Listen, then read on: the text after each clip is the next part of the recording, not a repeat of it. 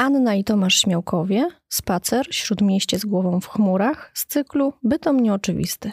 Spacerując po Bytomiu z głową w chmurach, możemy poznać niemal wszystkie style architektoniczne XIX i XX wieku, a przeróżne detale, które odnajdziemy na budowlach, zaskoczą nas i zachwycą. Pamiętajmy jednak, że każda z kamienic mieszkalnych i każdy z gmachów publicznych kryje swą własną historię oraz sekrety. Zapraszamy do wysłuchania poniższych nagrań, które uchylą Państwu rąbka ich tajemnicy. Punkt pierwszy. Gmach czwartego liceum ogólnokształcącego przy placu Sikorskiego 1. Pod czujnym okiem sowy. Secesyjny gmach czwartego liceum ogólnokształcącego to perełka architektoniczna, najbardziej autorski spośród projektów bytomskiego radcy budowlanego Karla Brugera.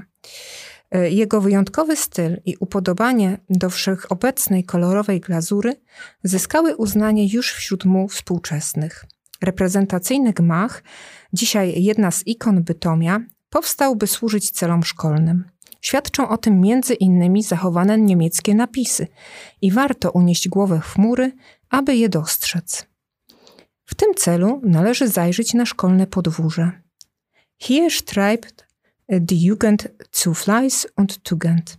Można przetłumaczyć na język polski: tutaj trudzi się młodzież z pilnością i cnotą, lub też młodzież tu dąży do pilności i cnoty. Oraz napis Erbaut i podana data 1901, czyli wybudowano w 1901. Napisy te przetrwały, gdyż w ramach akcji zacierania niemieckości po 1945 roku zostały jedynie zamalowane. Szczęśliwie farba okazała się nieodporna na warunki atmosferyczne i z czasem inskrypcje ponownie ujrzały światło dzienne. Nie zachował się natomiast napis od frontu, który mieścił się między pierwszym a drugim piętrem środkowego ryzalitu fasady.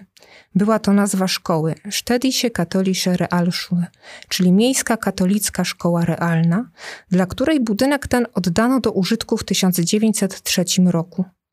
Możliwe, że i tu początkowo jedynie zamalowano napis. Jednak ze względu na reprezentacyjny charakter budowli, ostatecznie wymieniono glazurę. Jednak bystre oko zwiedzającego z pewnością zauważy miejsce po nieistniejącym już napisie. Punkt drugi.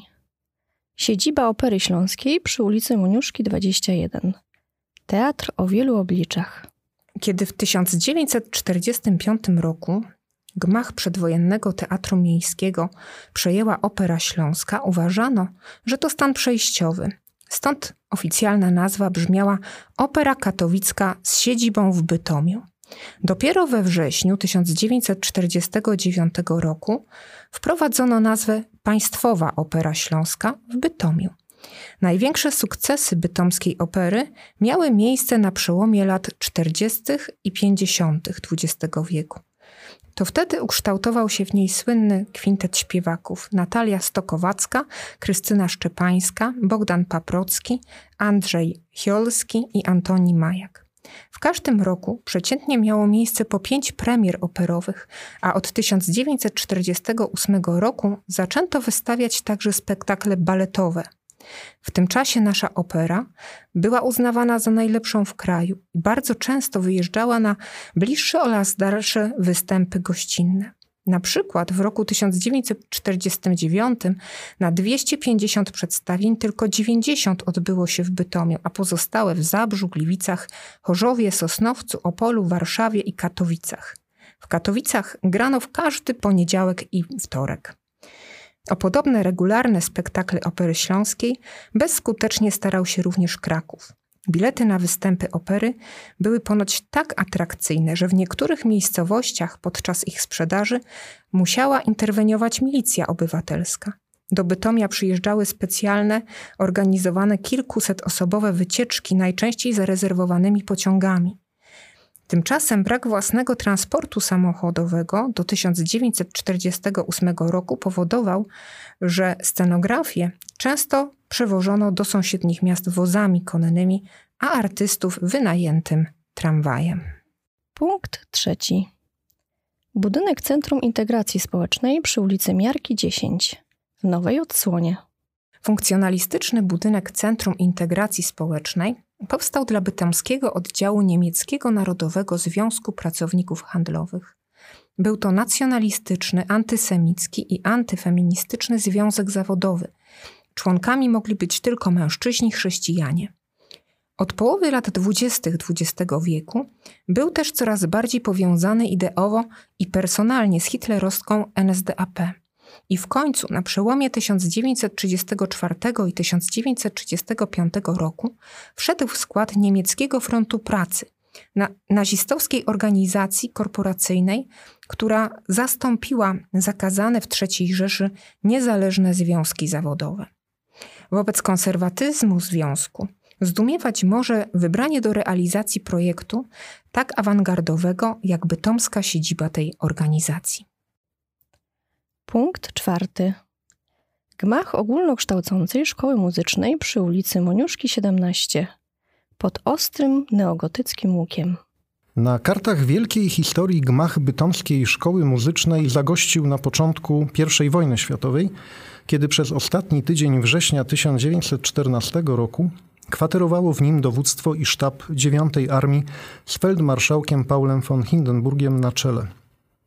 Zadaniem tej nowo sformowanej armii miało być uderzenie z Górnego Śląska w kierunku na Dęblin i Warszawę. Hindenburg, późniejszy prezydent Republiki Weimarskiej, przybył do Bytomia opromieniony już sławą wielkiego dowódcy, obrońcy Prus Wschodnich i zwycięzcy w bitwach z Rosjanami pod Tannebergiem i nad Wielkimi Jeziorami Mazurskimi. Tymczasem w mieście panowała wtedy napięta atmosfera. Powszechnie spodziewano się rosyjskiej inwazji i wiele rodzin wyjechało w głąb Niemiec.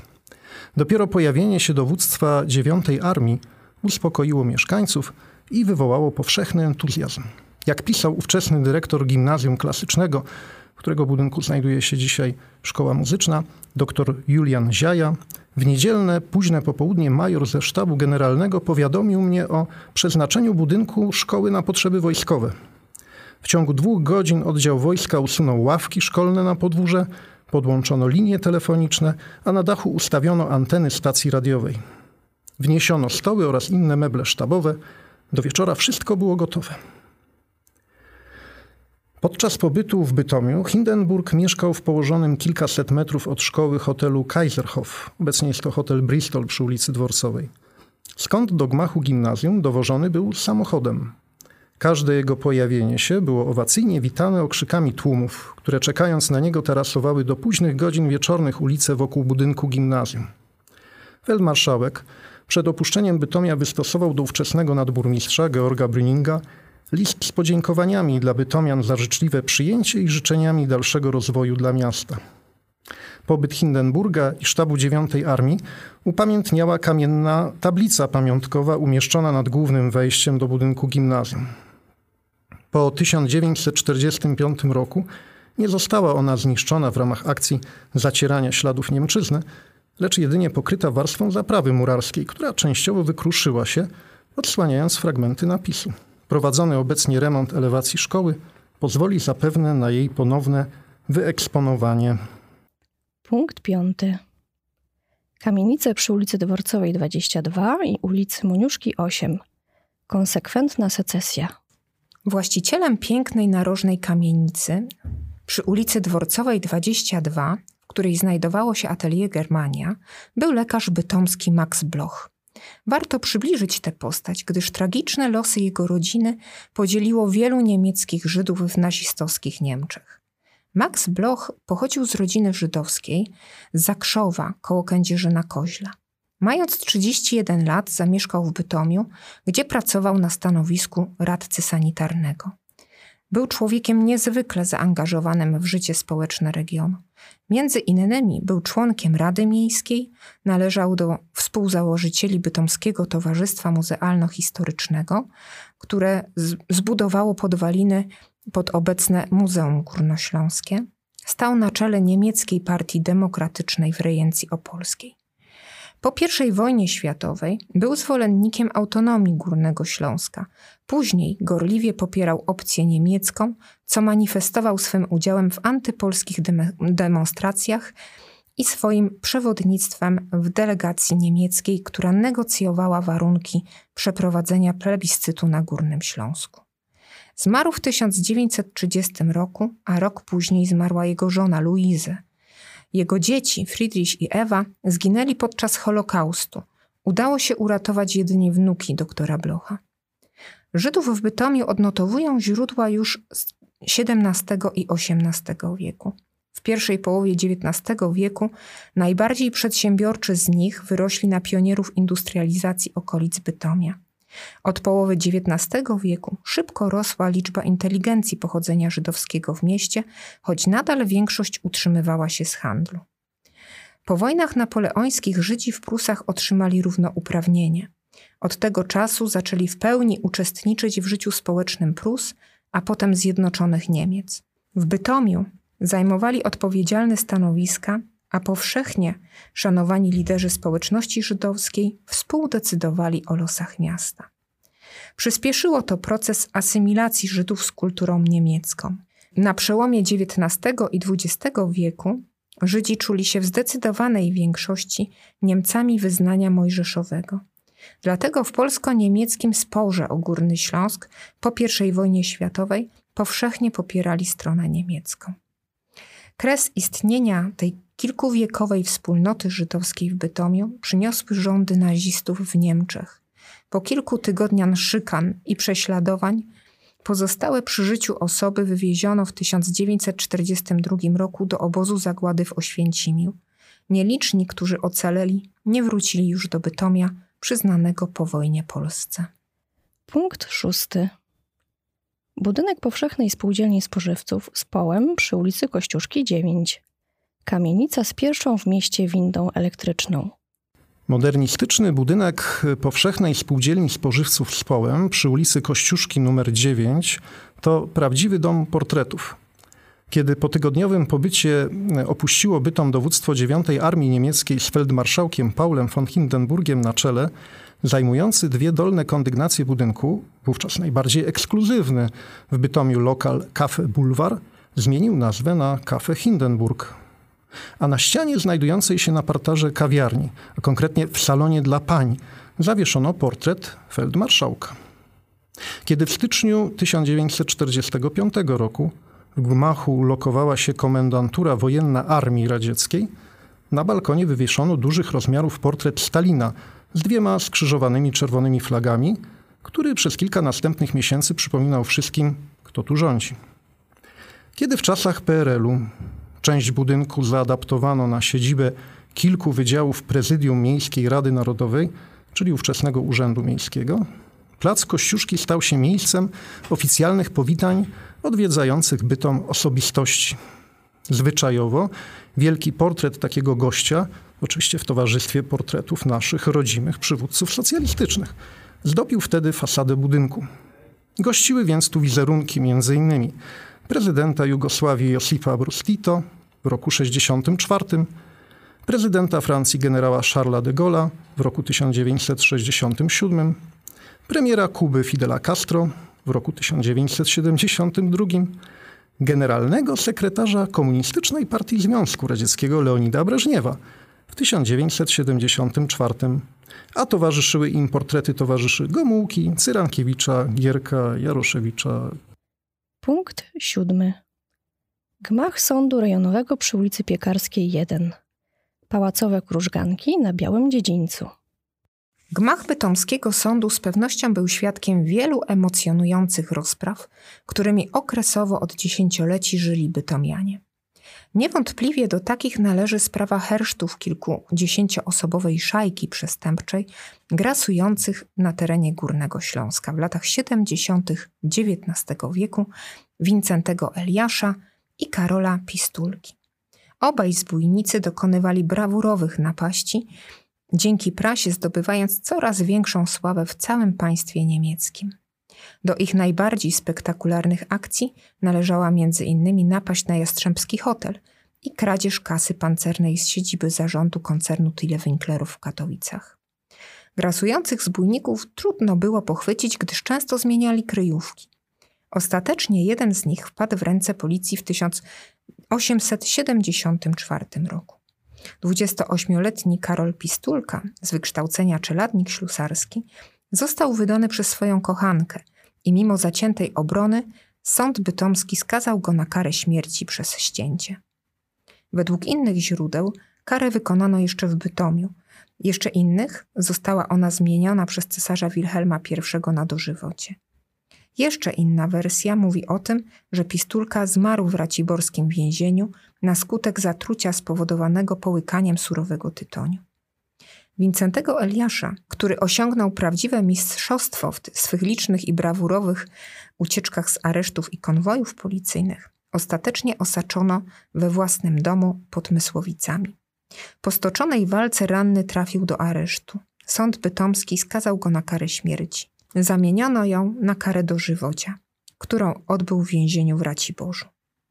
Zaklimatyzował się w więzieniu na tyle dobrze, że gdy po 35 latach chciano zwolnić go za dobre sprawowanie, odmówił. Obaj bytomscy rabusie owiani są licznymi legendami, które dziś trudno jest oddzielić od wydarzeń historycznych. Po dziś dzień inspirują artystów, literatów i filmowców, a my, bytomianie, powinniśmy zadbać o to, by nie zniknęli z rodzinnych opowieści na dobranoc. Punkt ósmy. Kościół pod wezwaniem Trójcy Świętej przy ulicy Kwietniewskiego 1. Płomienisty gotyk sięgający chmur. Z kościołem świętej Trójcy związana jest historia niedoszłego ślubu Wojciecha Korfantego. Jego wybranką była Elżbieta ze Sprotów, młodziutka 21-letnia ekspedientka działu galanteryjnego w domu towarowym braci Barasz w Bytomiu. Wojciech Korfanty poznał ją w czasie zakupów. Młodziutkiej Elżbiecie z całą pewnością imponował trzydziestoletni, stojący u progu kariery politycznej, przystojny blondyn o chłopięcej urodzie. Jemu w córce Sztygara musiały podobać się jej piękne kształty i duże oczy w ciemnej oprawie oraz uległa natura.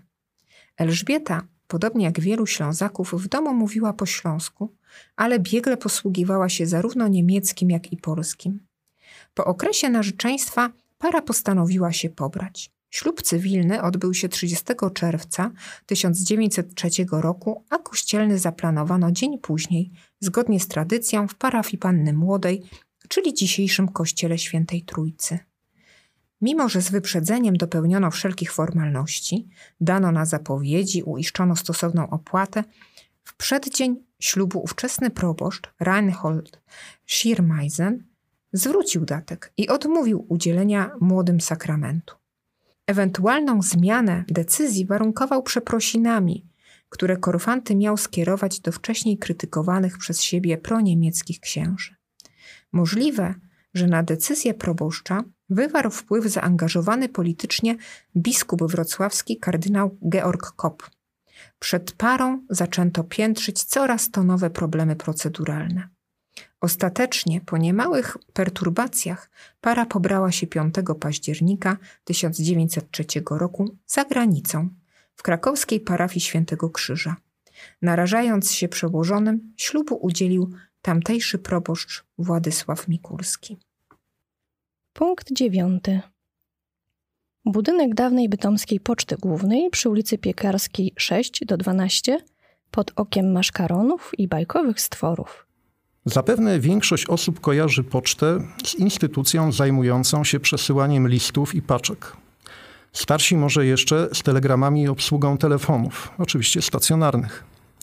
Tymczasem nowożytna poczta była też pierwszym organizatorem publicznego transportu osobowego. W XVIII wieku były to dyliżanse pocztowe, przewożące oprócz przesyłek również pasażerów. Pierwszy urząd pocztowy otwarto w Bytomiu w 1823 roku i w związku z tym od maja następnego roku trasa Królewskiej Poczty Pruskiej prowadziła z Wrocławia do Krakowa przez Bytom. Urząd Pocztowy i stacja dyliżansów pocztowych w Bytomiu znajdowały się w nieistniejącym dziś budynku na rogu obecnej ulicy Dworcowej i placu Kościuszki. Dzisiaj miejsce to zajmuje gmach przy placu Kościuszki nr 9, w którym mieści się siedziba bytomskiego PSS z Połem. Budowa pierwszych linii kolejowych na Śląsku od drugiej połowy lat 40. XIX wieku spowodowała stopniową likwidację dalekobieżnych połączeń dyliżansowych, ale wtedy Poczta Bytomska przyczyniła się do powstania komunikacji lokalnej w okolicach miasta. Od lat 60. XIX wieku dysponowała bowiem kilkunastoma wozami pocztowymi, które odjeżdżając sprzed budynku poczty, zabierały oprócz listów i paczek także pasażerów. Można było w ten sposób z Bytomia dojechać na przykład do Lipin przez Łagiewniki, do Sząbierek, Dąbrówki Wielkiej, Brzezin, Czekanowa, Buchacza, Karbia i Bobrka. Omnibusy konne, jak nazywano te wozy, cieszyły się popularnością do końca XIX wieku, do czasu pojawienia się tramwajów.